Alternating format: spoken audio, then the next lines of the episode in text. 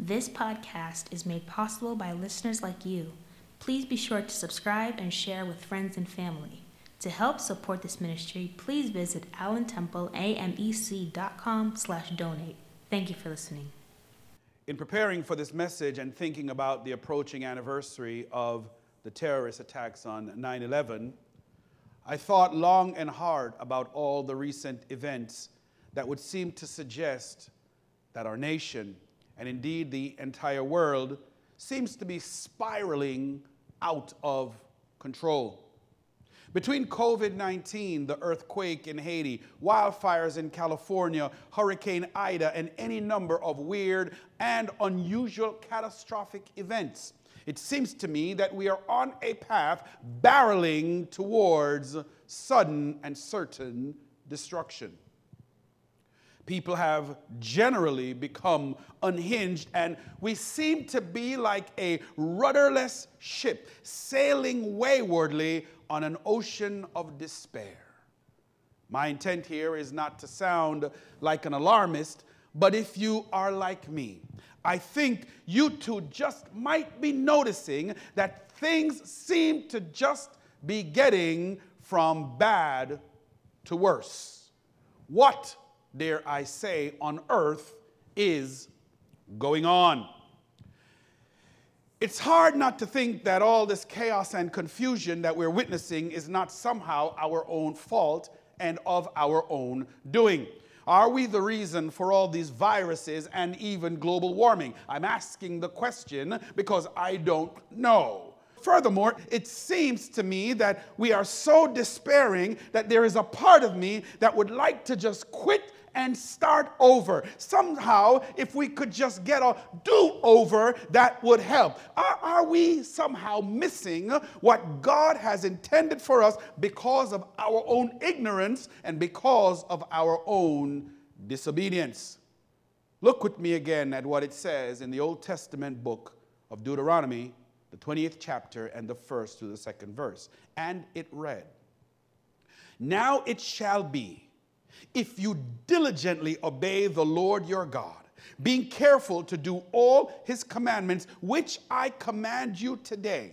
The Lord your God will set you high above all the nations of the earth. All these blessings will come upon you and overtake you if you obey the Lord your God to be set high above the nations and to have blessings that overtake us has a condition. And so, as I thought long and hard about all of these recent events and thinking about the possibility of a do over, I thought I would preach a message of hope, which I have titled Get Set to Reset. Get Set to Reset. Let us pray. Lord, you are already here. So, Lord, speak, for your children are listening. This we pray in Jesus' name. Amen.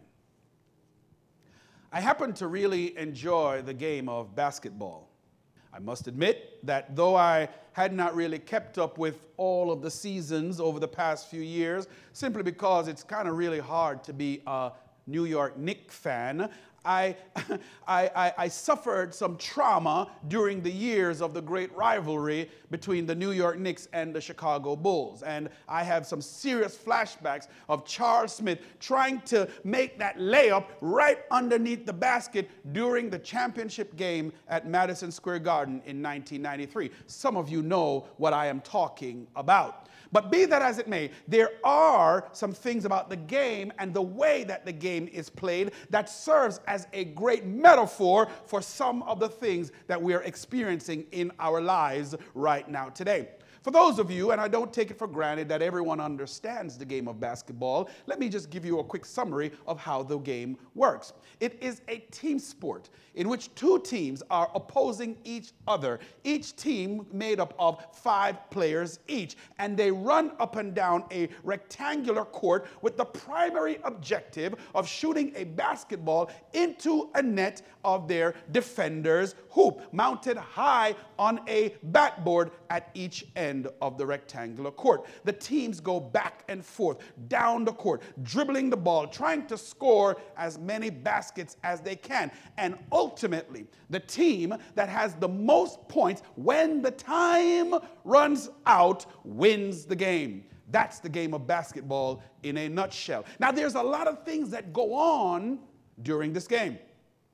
Back in 1944 to 1955 season, the National Basketball Association, which we know to be the NBA, is the governing body of the sport. And they introduced all the rules of the game. And back then, they introduced for the first time something called the 24 second shot clock.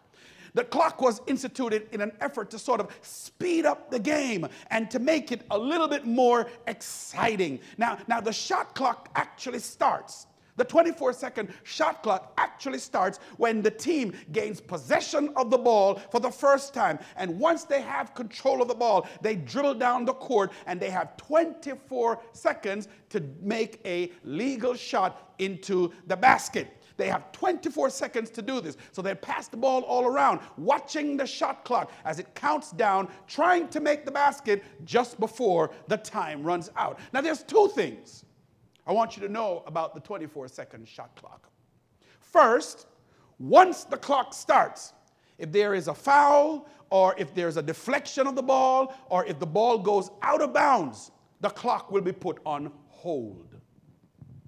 This means that when the game is restarted, it picks up where the clock was stopped. So the clock was stopped after 18 seconds. When the game is restarted, the team in possession will only have six seconds remaining to make a shot. The second thing I want you to know about this 24 second shot clock is that once the clock starts, if the team in possession loses the ball, or if a rule violation occurs, or if there is an egregious foul that is committed, or if the shot hits the rim and bounces off, then the clock gets a reset. In other words, it's not restarted, it is reset. Now, this is really important, brothers and sisters, if you are tracking and following with me. There's a difference between a restart and a reset. You see, with a restart, you can only pick up where you left off, and the time that was lost can never be recovered or recaptured. You have to simply pick up where you left off and continue the journey forward. That's a restart. However, a reset is very different because what this means is now you have a whole new opportunity to begin again. Under this scenario, there is nothing to recover or even to recapture, only another chance to make it right, another chance to complete the play, another chance to score, another chance to finish strong. This is a reset, another opportunity to begin again. Now, brothers and sisters, like any sport, basketball is governed by a set of rules that provides boundaries for how the game is to be played. These rules are clear, and over the years, they have proven to be right and they've been tested to the limit so that there are almost no ambiguities that can go on in the game without some kind of enforcement. They are specific, they are intentional in their purpose. They make sure that anyone who decides to play the game have an equal opportunity to use their skill, not their privilege or even dare I say their pigmentation and skin color to determine the game's outcome. And to make sure that this is the case, that every game follows the same pattern, played by the same rules, with no favoritism, the game has a referee. You see, the referee is the person who is highly skilled in the knowledge of the game, fully qualified to enforce the rules of the game. And now, brothers, I, I kind of did this simply because I want to make sure that you understand how the game is won, how you can play the game, what's required in order for you to come out ahead. I need you to know that there are strict rules that if you obey the rules, then the two major aspects of the game, namely obedience to the referee and obedience to the rules of the game, can ensure that that you will win. This, we will see, is critical as we think about getting set to reset. In terms of context, the book of Deuteronomy is one of the most significant books in the Old Testament. Its influence in the New Testament is without question. And if you ever take the time to really study the New Testament, you will see that very often the Apostle Paul and even Jesus himself, they quote from the book of Deuteronomy. The book of Deuteronomy stands, in fact, as one of the greatest books in the Old Testament because its structure and its design actually sets the rules for the game.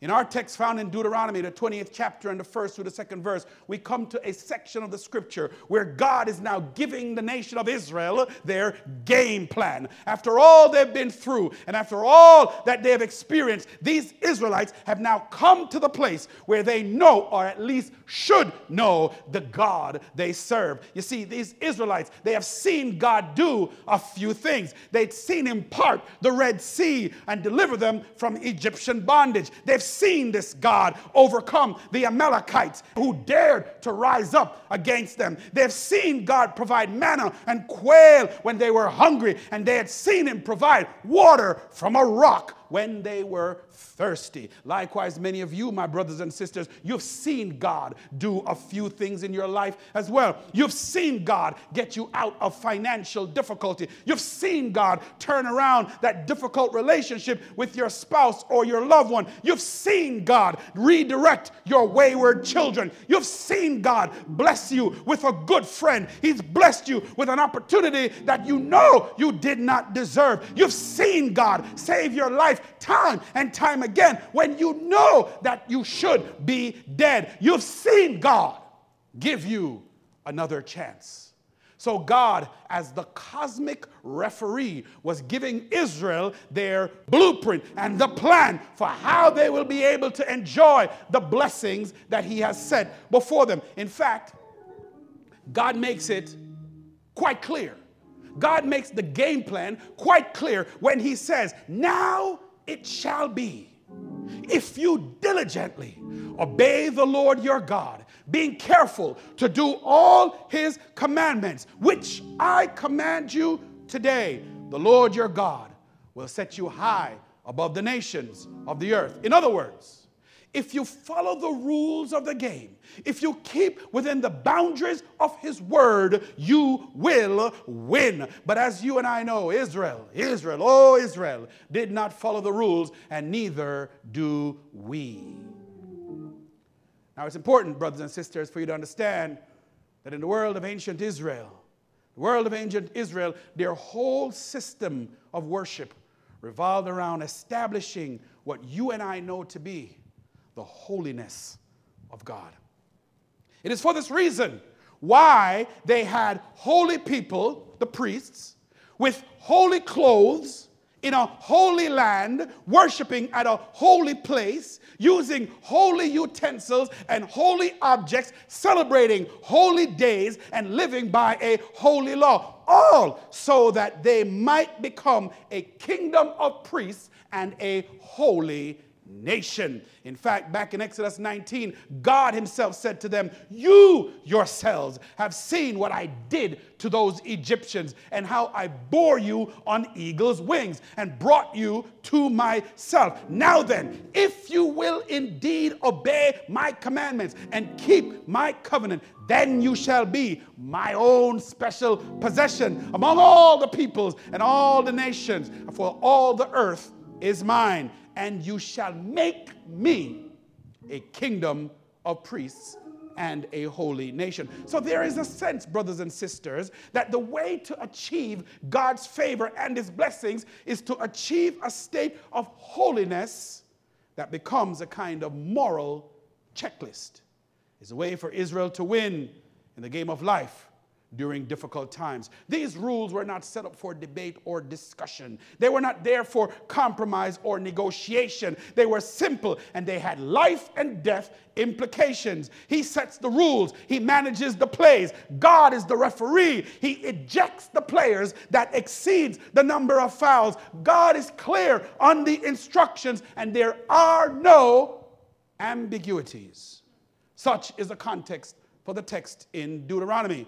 While Israel failed often to keep the commandments and to adhere to the rules, their lives were marred by multiple fouls and ejections, multiple deflections and out of bound passes, numerous timeouts, and never being able to recover or even restore what was lost. The 24 second shot clock was looming. With each restart, time was running out. For many of you, you can relate to this in our very own lives. We too have been plagued by missed opportunities, poor decisions, leaning to our own understanding. And in the game of life, even playing by the rules of society's game, you still come up short with a rigged and unfair justice system, unequal access to both employment and educational opportunities, unfair housing practices, redlining, a hostile racial environment, the scourge of police brutality, limited access to quality health healthcare and education. Furthermore, compound that with this pandemic, and what you have is a losing game with no way to recover and restore what was lost. The 24 second shot clock keeps looming, and with each restart, we try, we try, we try, but time is running out. But, brothers and sisters, it's high time to get set for a reset. You see, resetting is about understanding the priorities in what we're coming to call a new normal. It's not about being able to go back and recover or restore the old way of doing things. Resetting is about restarting the 24 second shot clock and not just picking up where we left off. It's about understanding the new territory, consciously recognizing that the tools of yesterday can no longer be used for today or even tomorrow. I hope you're hearing what I'm saying in your spirit's church. As I stated before, when God gave Israel the rules, they were clear, but they were only to help Israel see their shortcomings and their inabilities, much like what we're seeing today. The rules of engagement in a COVID 19 pandemic world serves only to expose our vulnerabilities. But it has come, it has come that we may now see the rules of the game, and so we may learn how to live a life of love and worship in this flawed society. It's being challenged by social distancing, hand washing, mask wearing, and self isolation. But, brothers and sisters, I've come to tell you that God knows the end from the beginning. And even with civil unrest and racial profiling, we see people from all over the world, all different ethnicities, shouting, Black Lives Matter. Why? Because they all know that the 24 second shot clock buzzer is about to go off. Resetting is about charting a new course and establishing a new assignment. It's an assignment that is going to require a game plan unlike any that we've ever seen before or experienced. Church, stay with me. It's an assignment that will be bold and courageous enough to forget the former things, to not dwell on the past, to see that God is doing a new thing. Watch as it springs up. Do you not perceive it.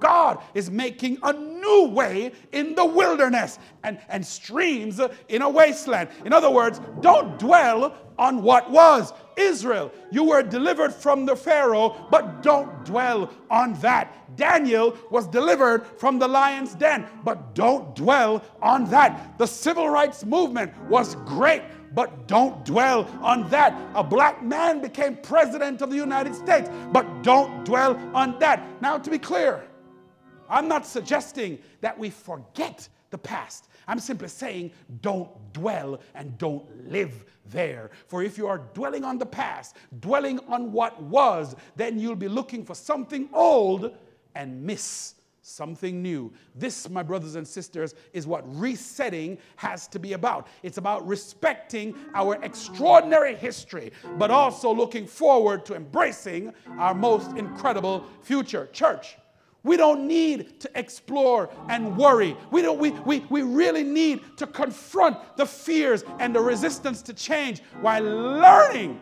that change is necessary, but it requires our sacrifice. So, What does all of this, Pastor, have to do with basketball? I get Israel and I get all of that, the rules. But what does all of this have to do with basketball? Well, in the game of basketball, a weak team is always doomed to restarts when faced with a formidable foe.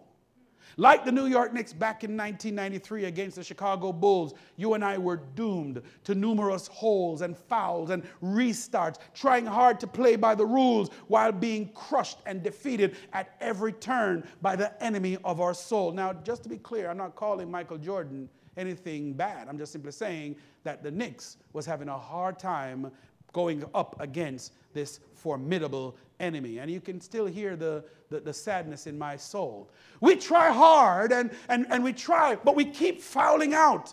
And time was running out, for the rules of the game is clear. If you diligently obey the Lord your God, being careful to do all his commandments, which I command you today, the Lord your God will set you high above the nations of the earth. All these blessings will come upon you and overtake you if you obey the Lord your God. So, what happened was our divine referee, he saw that we had no chance.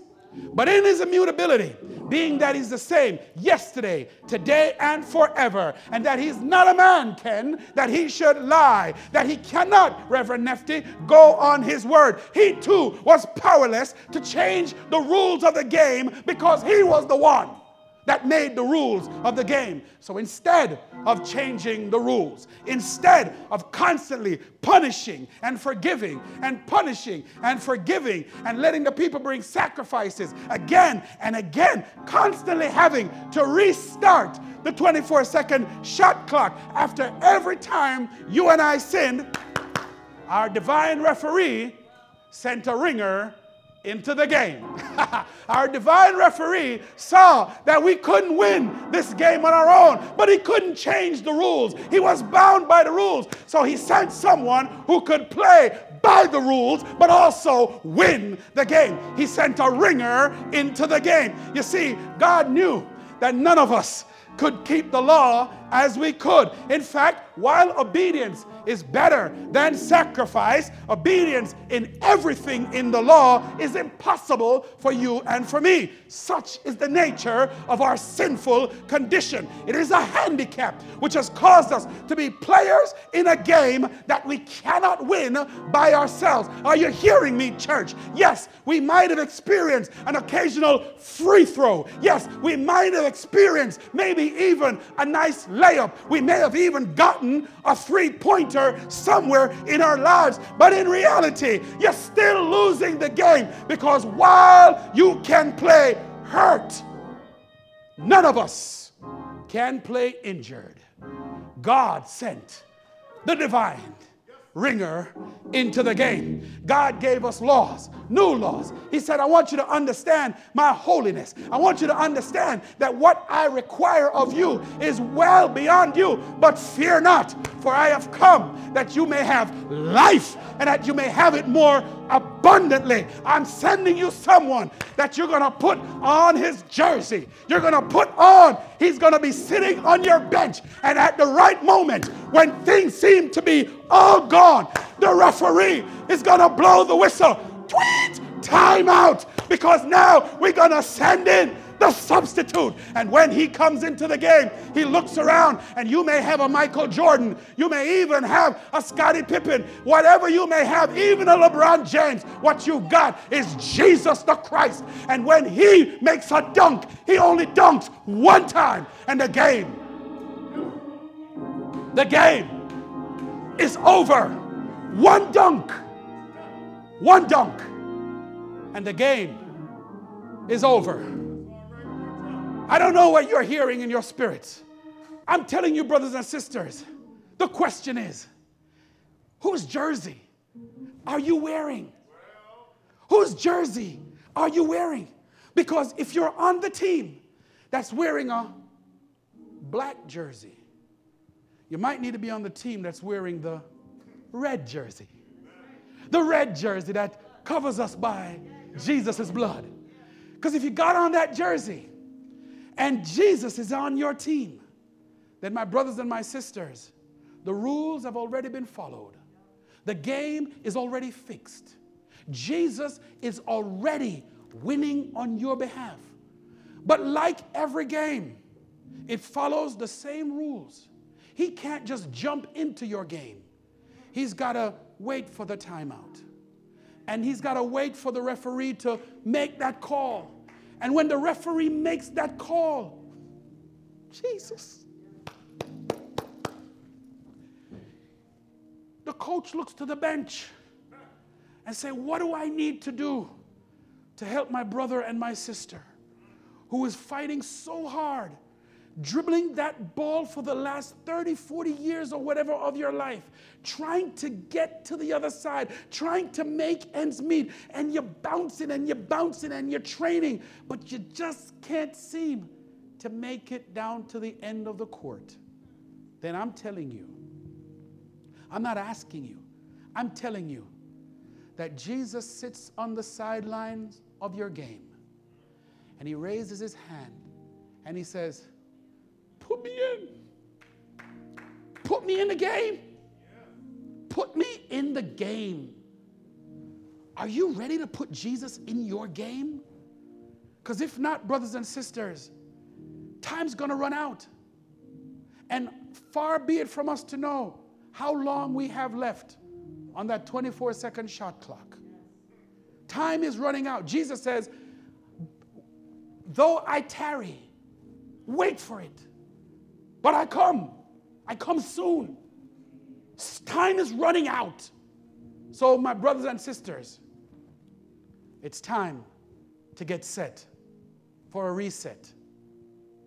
Let him in the game.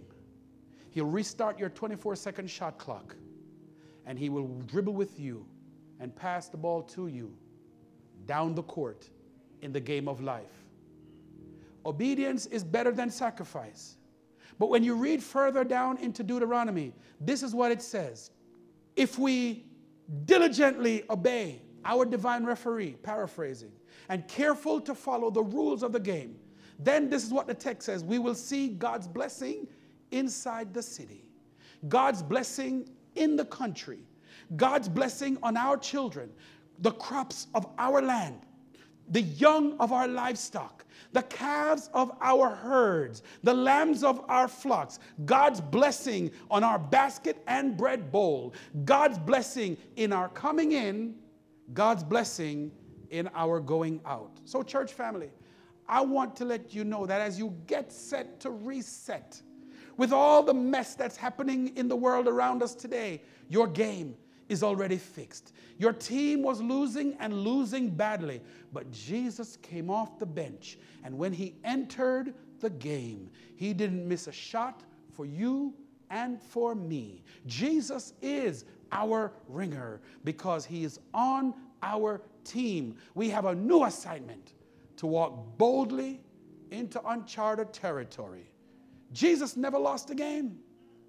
So, with all that the Bible teaches, believe it. And whatever it commands you to do, do it to the best of your ability. Get set to reset. But first, let Jesus get in your game. May the Lord richly, richly bless you, my beloved.